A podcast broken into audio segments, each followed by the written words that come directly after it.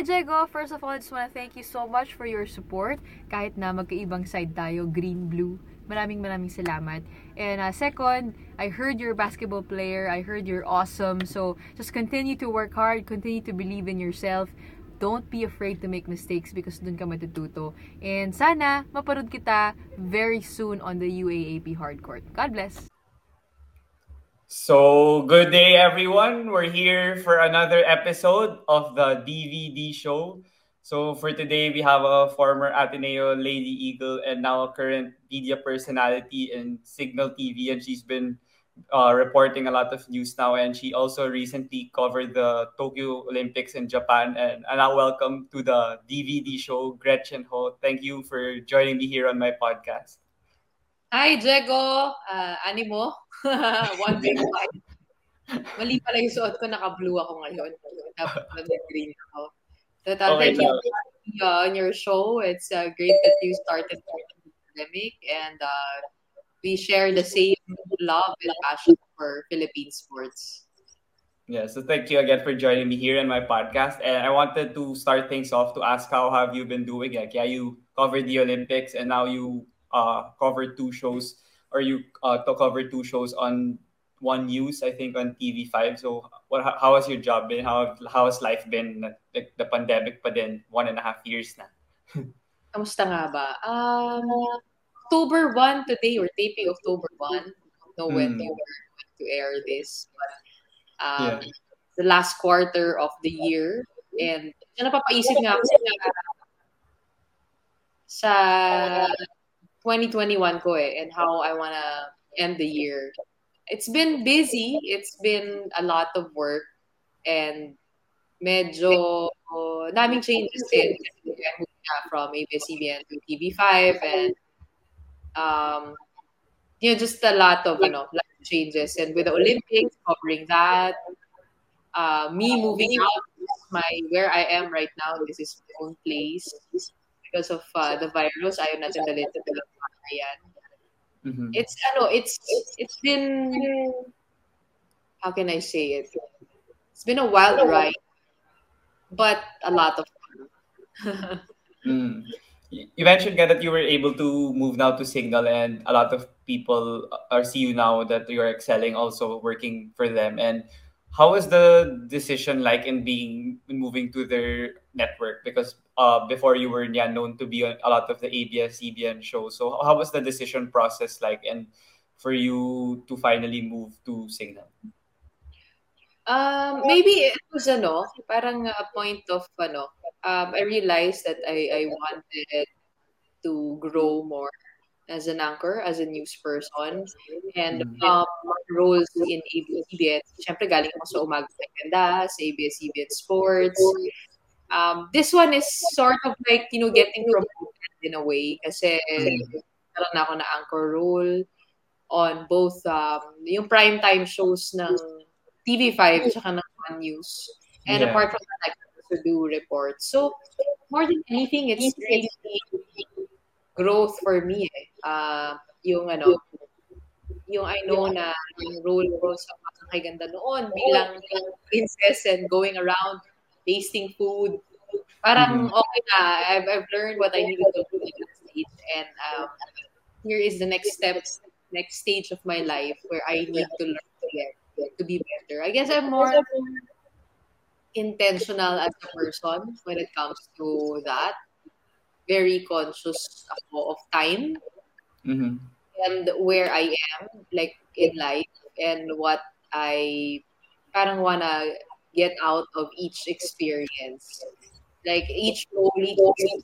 Hindi ako masyadong ano kasi, yung I don't really hang on to a certain position or a certain role for the Mhm. sake of being there. But for me, I always pray about where am I supposed to be? What's my next step? And God was really leading me to move to TV5 and I think I made the right decision, not because I want to leave my former network. Mm. And so much I've learned a lot. But because yun nga, din, uh, the opportunities there were quite limited for sports and entertainment news. Kasi nga, di ba, pandemic, daming nawalang show, dami kong katrabaho na nawalan din ng work. So, napaka-limitado rin ng opportunity for somebody like me. And TV5 needed me um, because they were getting a lot of the sports properties from ABS-CBN. So, Yeah. saktong timing, saktong, ano, saktong position, and uh, just fell into place. Yeah, that's great to hear that you were a- able to be one of the well esteemed yeah, journalists for TV5. And I wanted to ask, like you mentioned that you want to also strive to improve, like yung development mo naman sobrang makikita ng mga tao ever since you started uh, journalism full time after um, deciding to call it quits for volleyball. So for you, uh, now since you've been in journalism for over, I think, six years already or five years, uh, what do you think you could still improve on for your personal growth and development and with your new net- network specifically? Mm, just keep on writing more stories. Like, I want to do more angles for my stories. I've been doing features for a long time eh. So, um, ngayon I want to improve on that. Like, add more texture, add more layers to it, add more voices, add more angles, and even the kinds of stories that I want to do. I don't want to do yung day-to-day na nagre-report ka lang ng mga nangyayari. Parang mas gusto ko mas malalim eh. Malalim na pagkwento. Um, that's I probably my next uh, step, my next goal, direction in life to do more of that. Uh, but I'm taking it ano, step by step. I'm not hurrying. Um, I'm, I'm you know a work of, in progress, just like you with this, this podcast, with you know everything that you've been doing. I think we're all learning, and that's the most important thing of whatever we get our hands on, whatever we try to do out there. Yung growth natin, self-expression, and most of all, the purpose that we serve. So, parang hinahanap ko lang din. Um, yung ano, ano ba yung gusto kong, uh, what kind of broadcaster I want to be? Like, Yeah. I want to be known.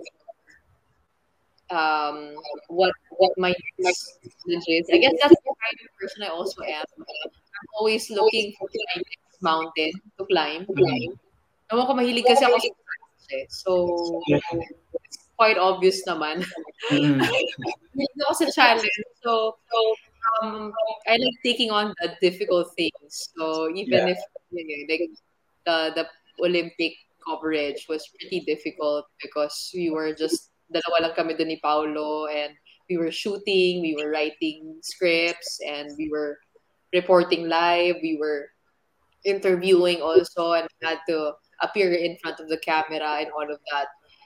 Uh, ano, that was a no. that was that was quite the challenge, but it was very rewarding when you're Mhm. done.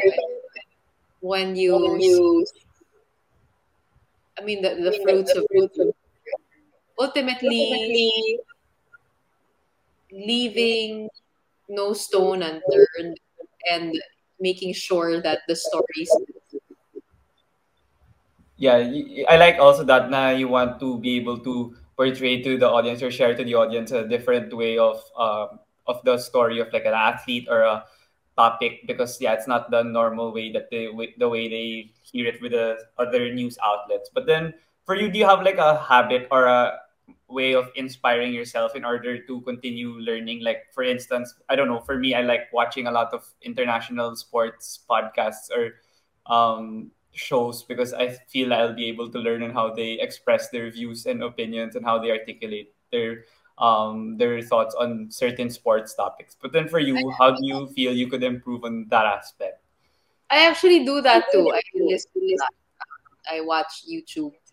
My favorite Mhm. host, uh, si Robin Roberts yung paborito ko eh, sa Good Morning America. Kasi Yeah. galing siya sa SPN.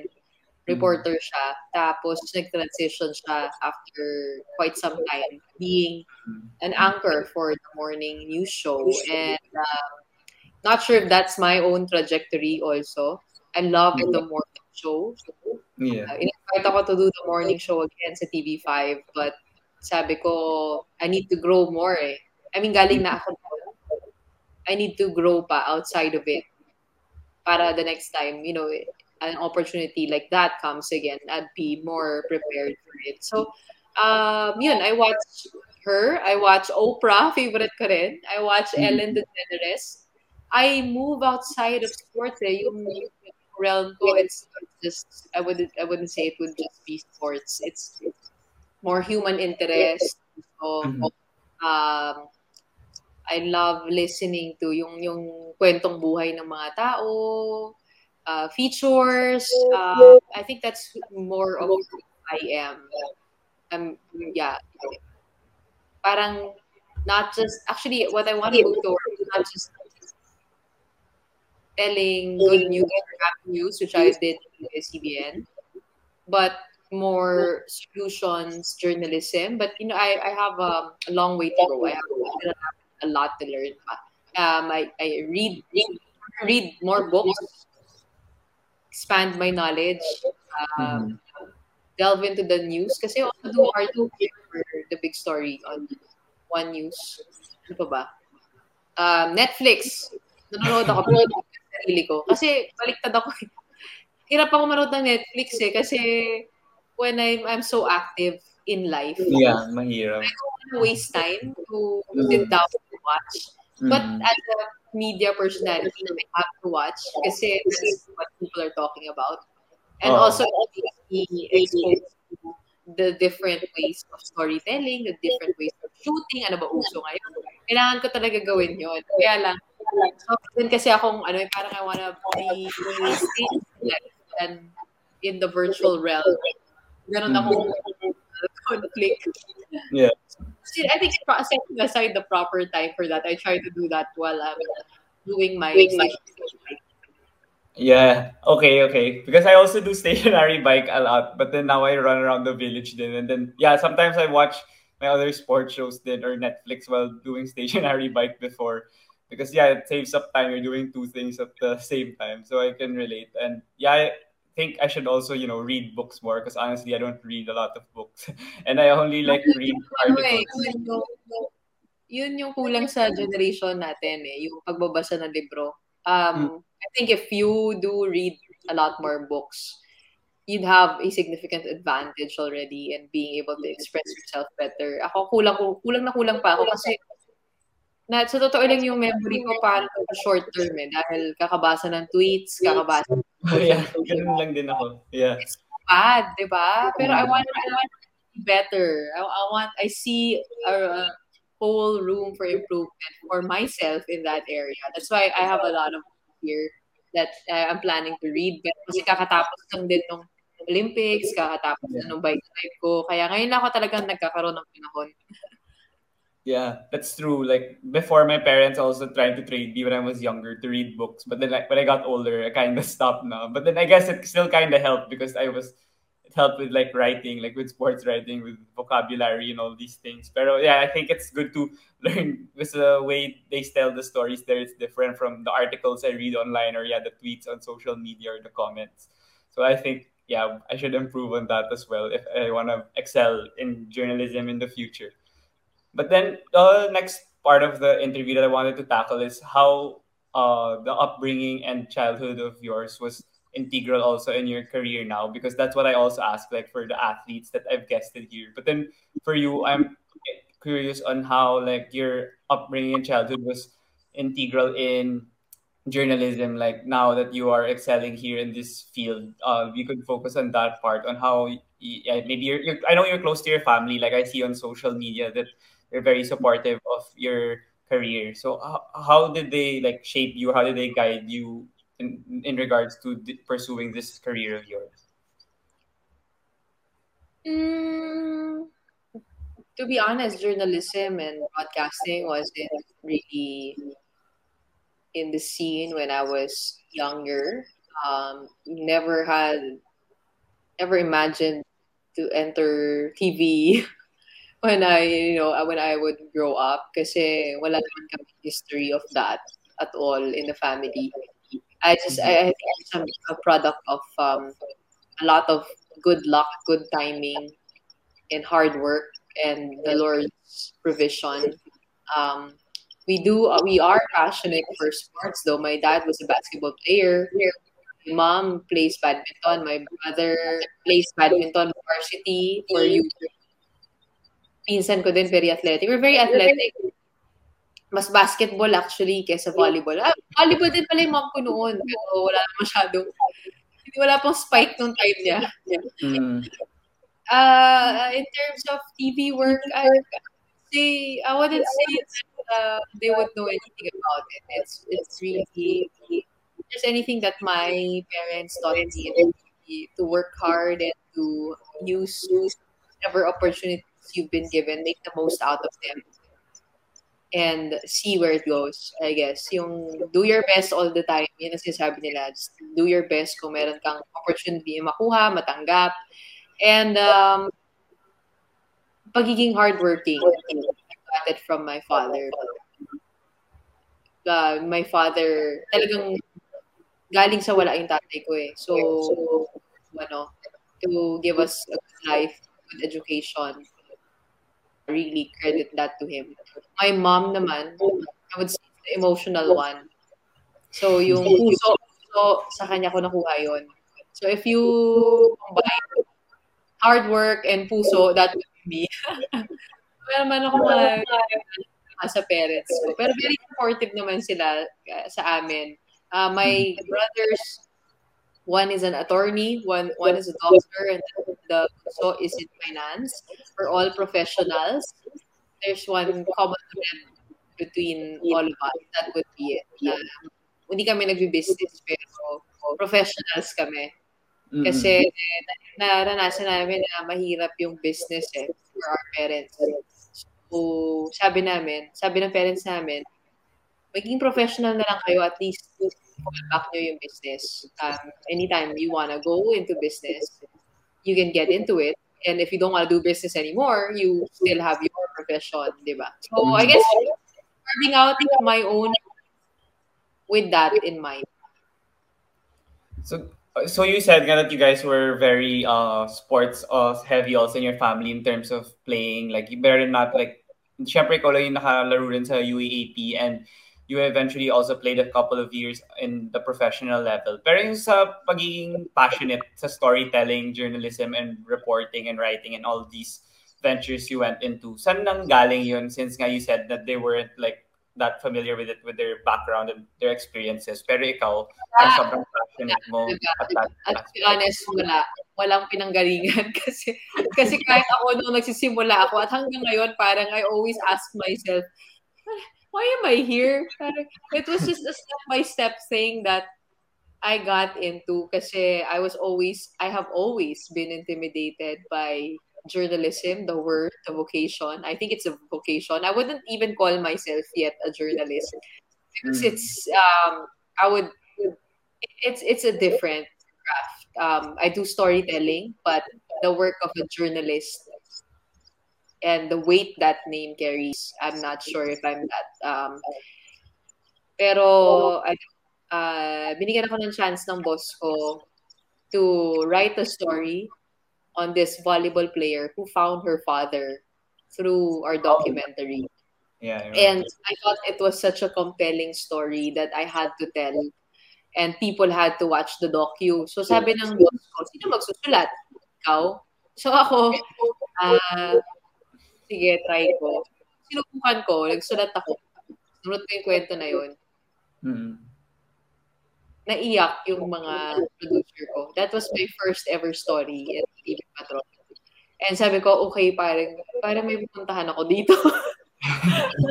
so I just kept on doing it and doing it. And I fell in love with the mission of um, giving exposure and light to people's stories, and especially to those who didn't have much of a voice in media. Um, I would focus on those who weren't as famous, as popular, yung wala masyadong platform.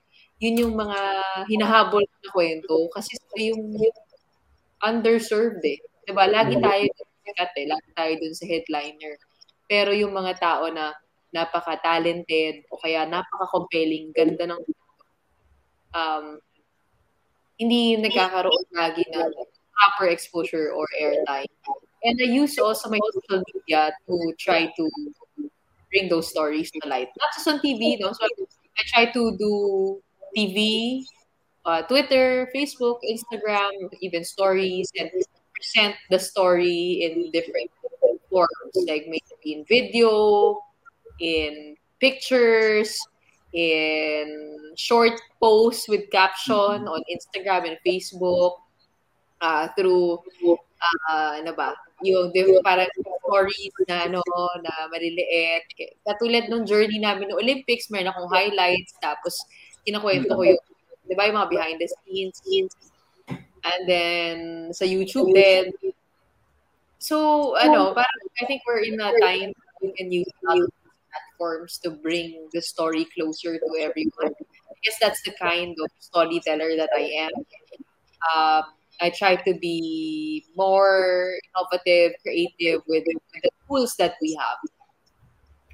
Yeah, that's really great na yun nga like now techno- social media and technology has taken a rampant increase over the past what 10 years compared to before na halos lahat sa broadcast lang like sa TV lang inaabangan lahat ng sports events pero now mas naka-focus na sa Twitter like yung mga breaking news like for instance I'm a huge basketball fan so yung mga trades kunwari or like free agent signings sa Twitter na inabangan kaysa sa TV so yeah that's one of the Iba, iba it, it adds up to the experience. It spices it up.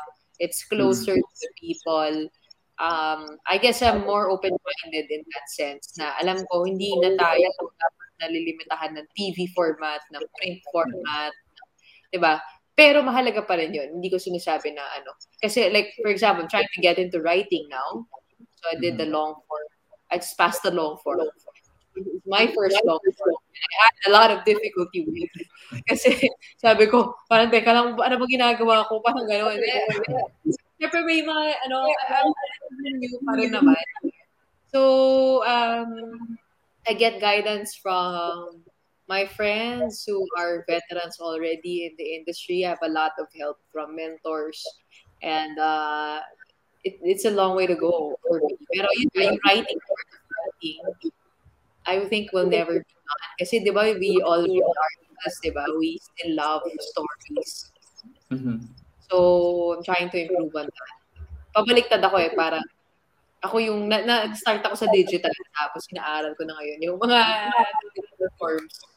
Mm. And ay yung maganda pang napakinggan ko sa iyo yung isang webinar sa Ateneo with uh, Sir Sev and Sir Miko Halili and you mentioned nga na sa Olympics you guys tried using a lot of social media and like used your phone a lot to try to capture the events na biglang hindi ka pinayagan sa ibang parts like Kaloyulos event yata biglang hindi pwede kasi they wanna get they have the rights to broadcast it on their own network and all these things. Pero I wanted to ask yung sa tingin mong malaking effect ng yung social media and a different form of way of uh, sharing sports news or even just news in general and how do you think it will also grow over the next years and how it will change from like normal nga na TV and the one the traditional media? Paano nga ba magbabago? Um, I think it it should be complementary to each other. Parang yung the whole fan experience of watching on TV and following updates online, following the athletes' social media. As a, a media people, where our job is to bring all of that together and you know tell the story, uh, find um, an angle to do it with, and ewan ko, parang mas madali na nga sa page natin ngayon eh. Kasi it's all information. You just have to search for it, look for it in whatever platform it may appear in, and um, dig a little deeper. I guess that's a challenge, no? Pag parang pagalingan na rin ng ano eh, ng storytelling tsaka ng content. Kasi everybody can do it now eh. So, um, that's good. That's a lot of um, space, diba? A lot of space for creativity, for voices, for storytelling, for more and more and more stories to be told. But also, it challenges you to come up with with something good. Yeah, for sure. Yung mga updates nga, like, kumari si Kaloy Yulo ngayon, gymnastics niya, yung first, yung elimination round, or yung preliminaries, parang hindi pa pinapakita masyado sa whatever the the network I was watching in. Pero on Twitter, you tweeted it. Uh, kasi, hindi kasi ano eh, daming, ang daming naghahanap eh. So, Oh. felt like it was my responsibility to make sure that people know what's happening there in Tokyo. Um, mm, and, and people understand his journey. I guess I'm, as an athlete, sobra akong passionate doon. Kasi ayoko na pakita lang ng mga tao yung score eh. Kasi pinakita yeah, iba. eh. Pero ano yung kwento ng mga numero yun, di ba? Mm. Paano, yung- paano yung pressure, paano yung kaba, ano, kamusta yung demeanor ni Kaloy coming in, um, how did he look like, did, was he confident, was he feeling comfortable, did he, you know, um, you, did his injury bother him, was his coach um, talking to him right before, di ba? All of those things, I think, I wanted to bring that to the audience. That's why I use my Twitter a lot. Mhm. Medyo, um, ano, uh, parang live live tweeting ginagawa ko noong time na yun eh. Tapos we would take that, yung mga na-observe namin, we convert it to, ano, we do a live report. And then after the live report, pinapakita namin. So I'd write um, a full story for the English Tagalog newscast. Tapos, uh, Paulo, Paulo was particularly good with his photos. Diba? Mhm. That, that those were used a lot by the online websites that Yeah. they use together with their stories. So it's more collaborative, I think. And when you're um, a storyteller nowadays, a journalist, like the challenge is um, you have to be flexible and able to do a lot of things like shooting, writing, producing, taking photos, taking videos, editing. Diba? Parang all of that eh, if you want to be if you want to be at the top of the game.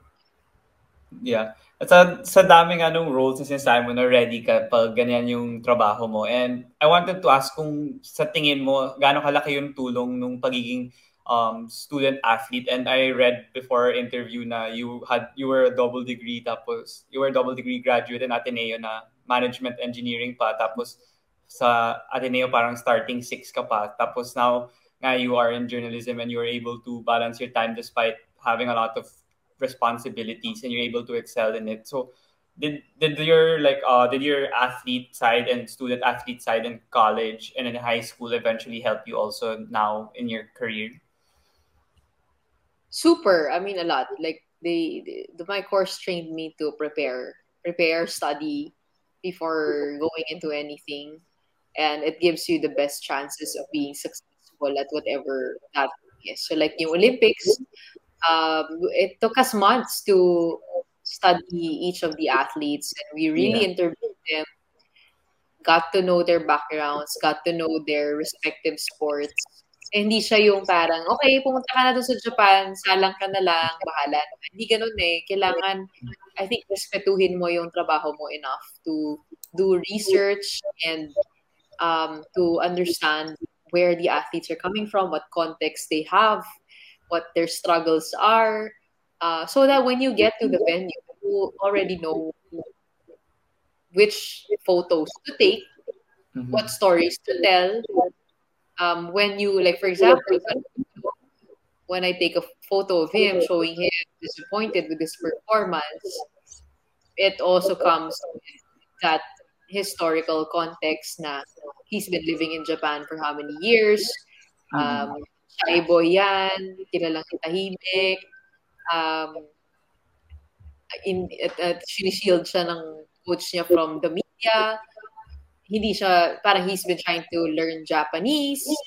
But Mhm. he's also, even though he lost, he's also made a lot of emotional growth kasi hindi siya nagsasalita noon. Hindi niya decipher yung emotions niya. Pero nung in-interview siya post-game, he was talking about dealing with his emotions. Na iniyak niya yung pagkatalo niya in one night para okay na siya for the vault finals. Diba? Mhm. So, if, if you understand where athlete came from, you know how to better tell the stories to your audience and Mhm. to make them understand that it's not just a simple, you know, winning of a medal, but it's this medal that they're holding means so much more than that to them. And para sa akin, as an athlete, I'm so passionate about that. And uh, the preparation time I, I, I, gives me a lot of confidence to appear in front of the camera. Basta ang ano ko lang naman, no, uh, ang mentality ko lang naman, kahit, alam mo yon kahit na hindi ka yung, kasi there will, will always be somebody better than you in whatever aspect of whatever you're doing. Like, Mhm. but what you can appear with every day when you go to your job is your best. And I Mhm. always try to do that and to learn. Uh, have an open mind, prepare as much as I can, and do my best. My own character, personality, to, to mixture and tell the story first and foremost. Yeah, the, that's really great, and I really noticed that also in the way you interact with the athletes because yun na parang nararamdaman ko rin nga na athlete ka because you are able to get the answers from them. You are able to get the s- quotes that people will want to hear from them. Not every journalist or every reporter has that skill, and I believe that oh, that's also the reason why it helped you become like that because of the journey you went through with volleyball and eventually cracking the the spot here in the journalism industry. But then I wanted to also um, I'm also I wanted also to ask about uh, like see that Charles Barkley, sila Shaquille O'Neal. They also are athletes. Bef- before now, they are journalists and they appear on television a lot, and they are able to also uh, having the, have the courage to ask the athletes questions. And sometimes yung mga sagot na yun, hindi naman nabibigay ng mga ibang journalists kasi baka nga since athletes sila before, NBA players sila before, iba yung impact. So for you, ganun din ba sa tingin mo and why athletes are also comfortable and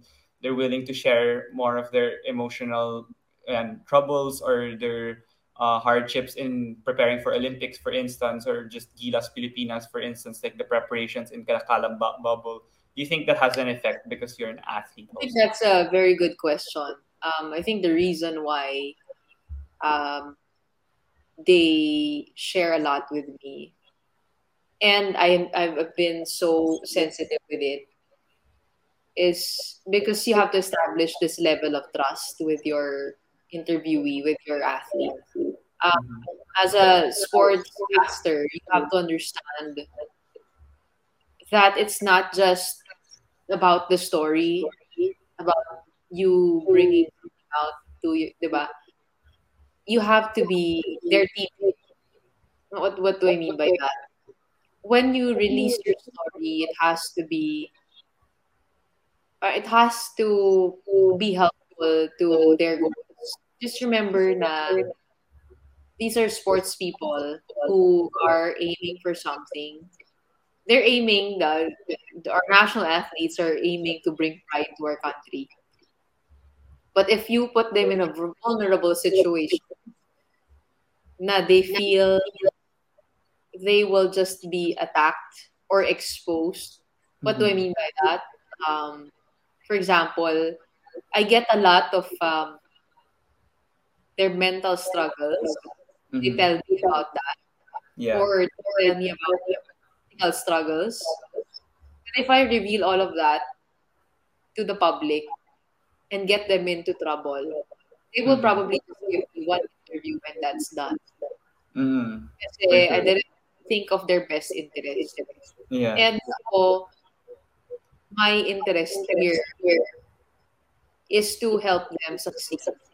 And I guess that's ano, why they also uh, feel comfortable with it. Because as an athlete, I empathize with that side na alam ko kung ano yung kulang eh. Alam ko ano yung kulang sa alam ko yung mga hinanakit ng mga Pinoy athletes natin. Alam ko yung precarious situation they're in.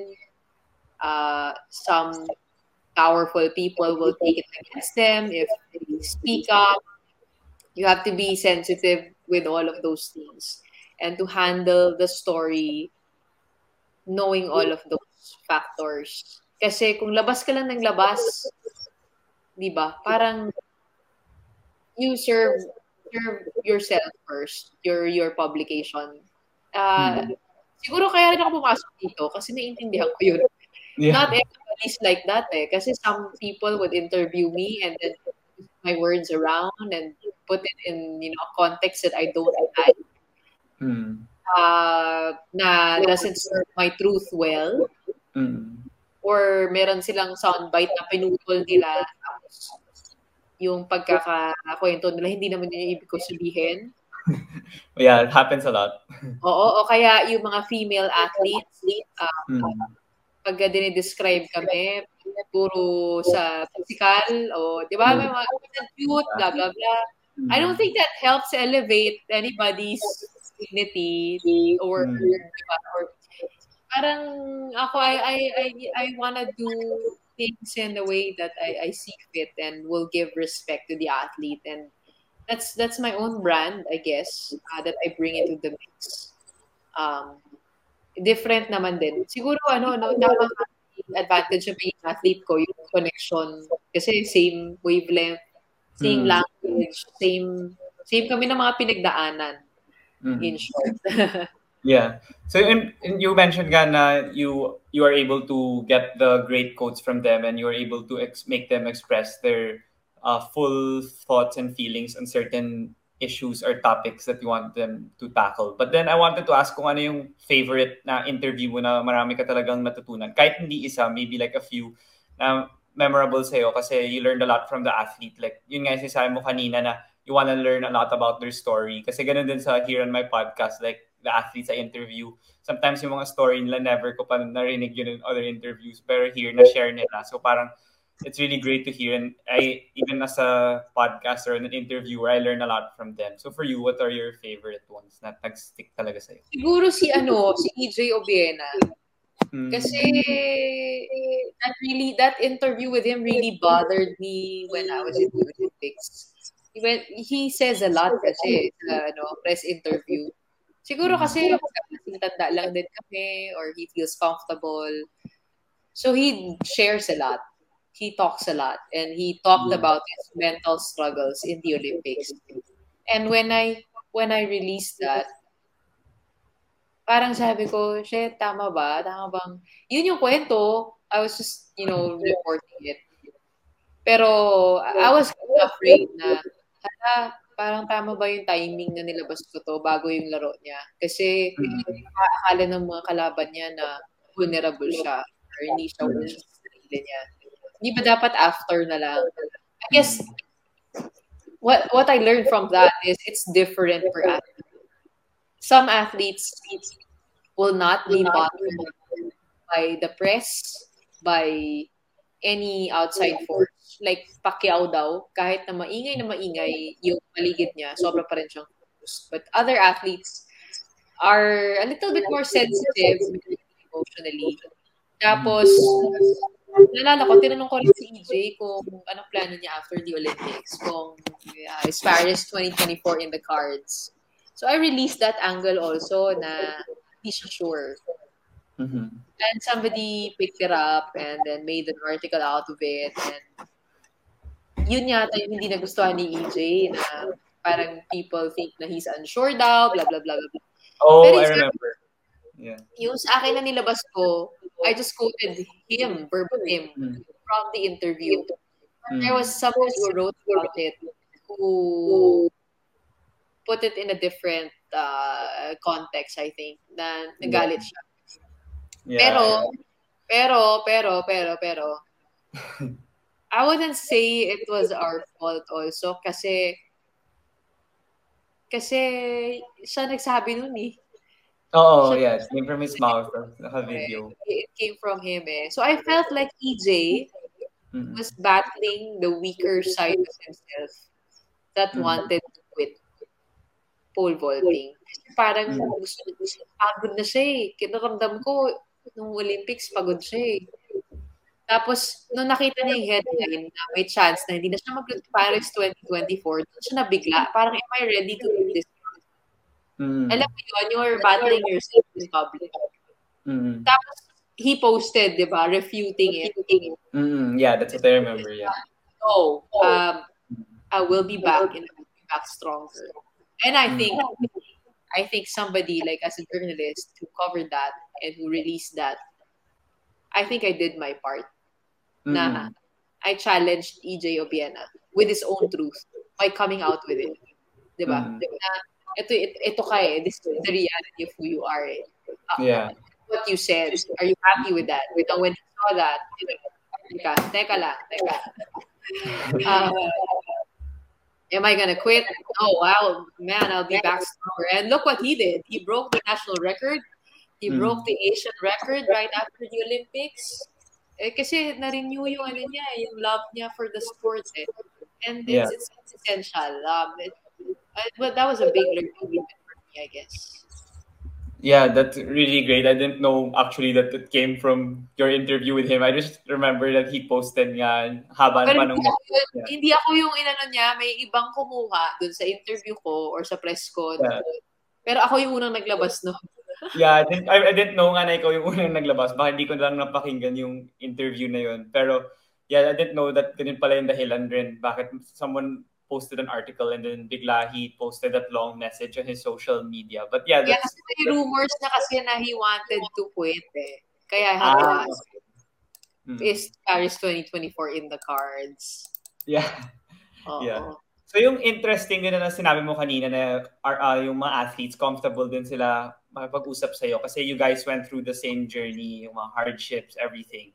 So I wanted to ask, like here in your journalism career, over the span of several years, um, ano yung talagang mga hardships na napagdaanan mo na I think you were very down now or sad or you were asking yourself, why am I doing this? Pero because of that, parang it became a springboard for you to strive to become better. And what was that experience like for you in order for you to, you know, continue, continue flourishing pa in the industry? Mm, probably not being given chances to cover certain stories that I felt like were apt for me. Like Mhm. volleyball, for one.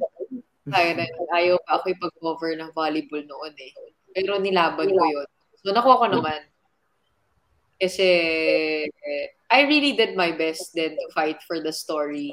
Pero initially, they didn't want to give it to me.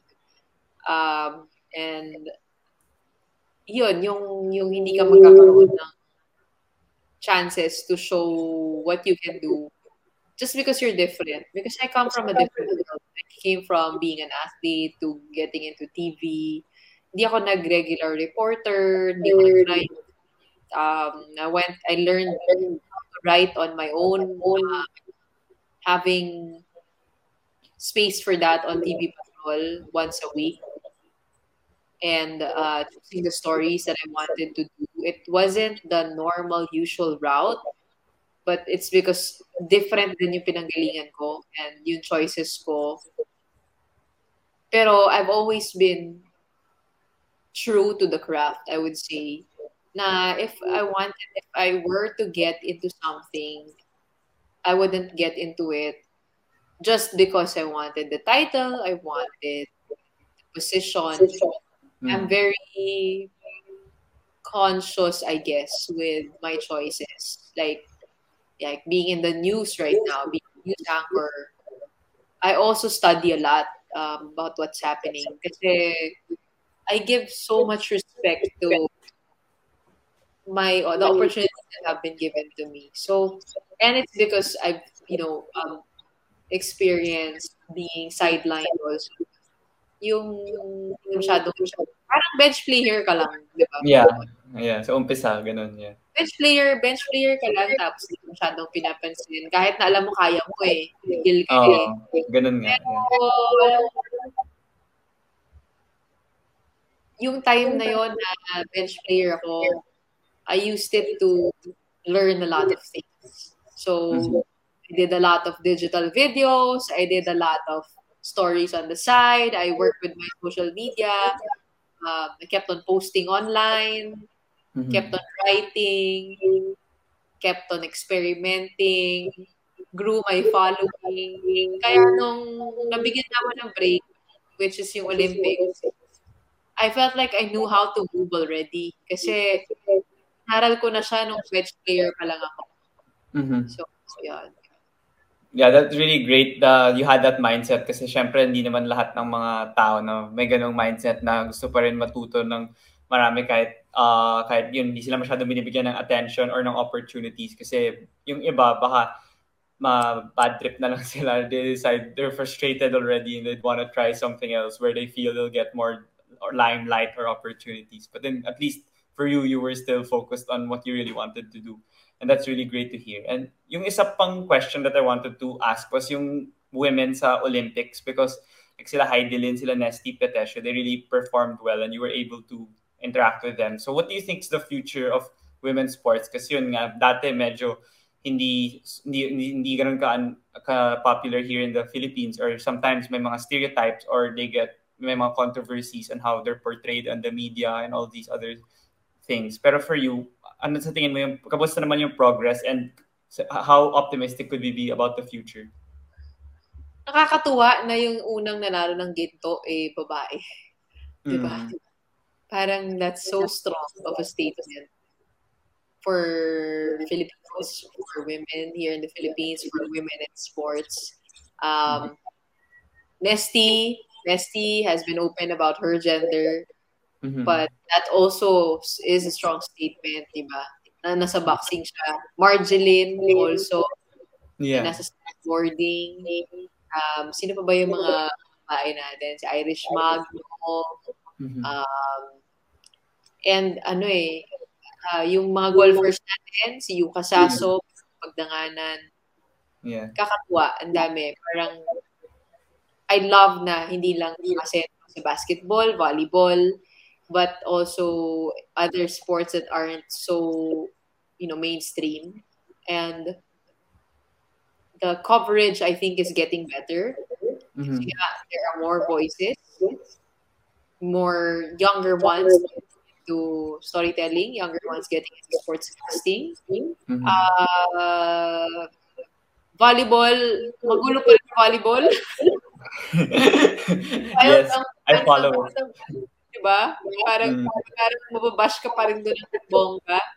Dalawa you got bashed na eh. On Twitter. Ha? You got bashed on Twitter with Carmela Tunay. I saw the ah, other day. Di naman. Di naman. Konti lang. Eh, actually, baliktad. Pina, pinasayad ako namin ng mga uh, BBW, mga Baby Bra Warriors na uh, basher. Kasi, mm. pinasaya ko daw sila kasi may sinabi ako na nagustuhan nila. Baliktad. Yeah, I was asking about it. Nabash lang kami ng konti kasi dun sa media votes. But yeah, it, ako yun. Good, good, good event naman.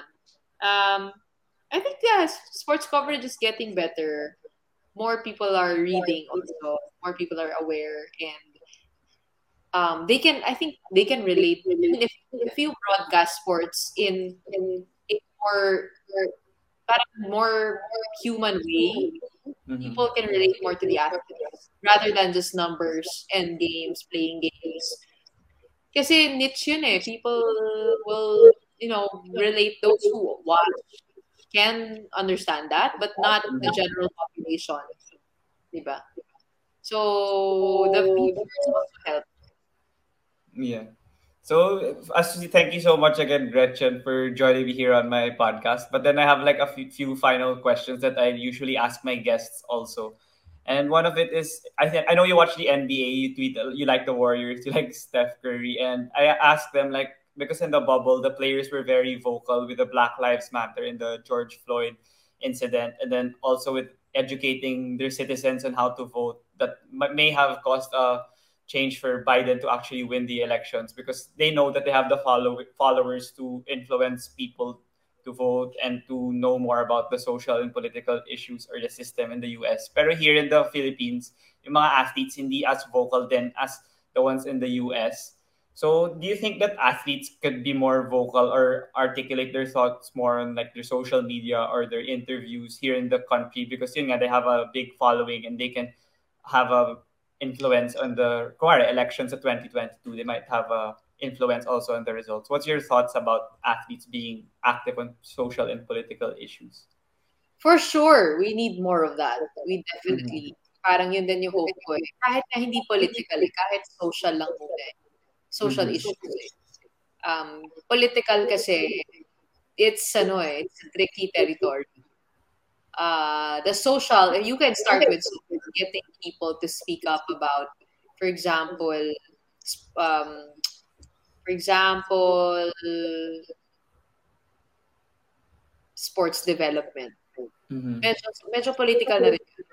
Pero, di ba, if we talk about that, or environment, or, Mm. ano ba, um, get them involved in civic movements, or yung mga social community building activities. Mhm. Di ba?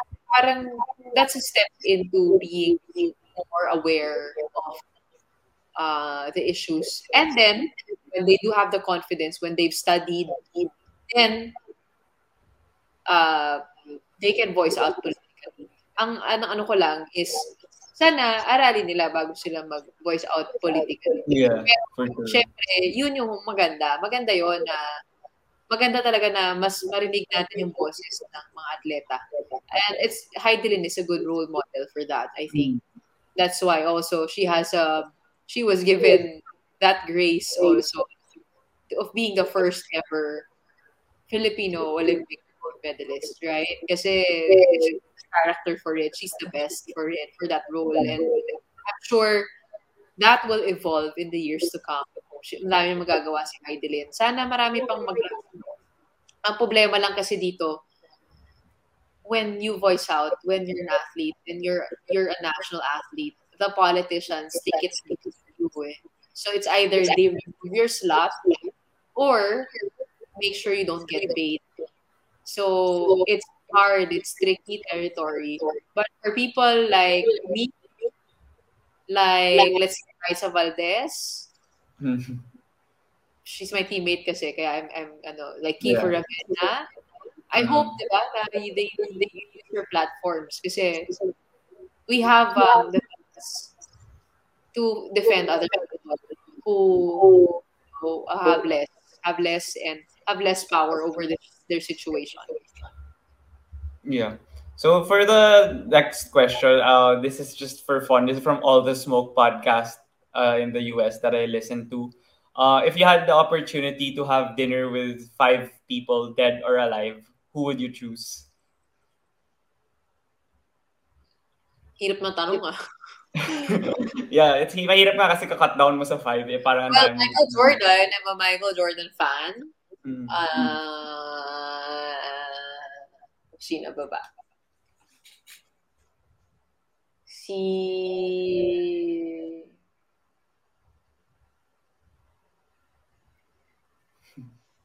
Adolf Hitler.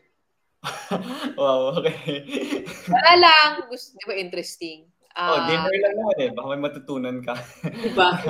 Uh, third would be siguro ano Nelson Mandela. okay, yeah. That's a great answer. I hear that from the other interviews. Fourth, sino pa ba? Ang hirap ng tanong mo, ah.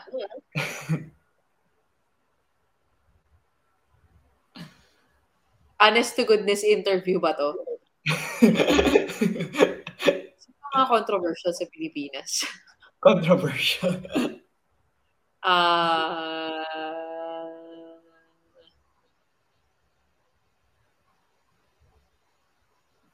ang hirap, teka.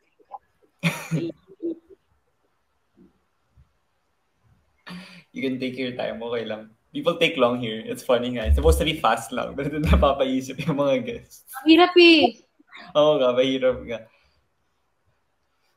Um, sino ba mga idol ko? Steph Curry. si Oprah. Ah, ayun na eh. Si Oprah na lang, si Oprah. Fourth, si Oprah. Mm. And then the fifth would be Jesus Christ. Wow. Ah, yun, okay.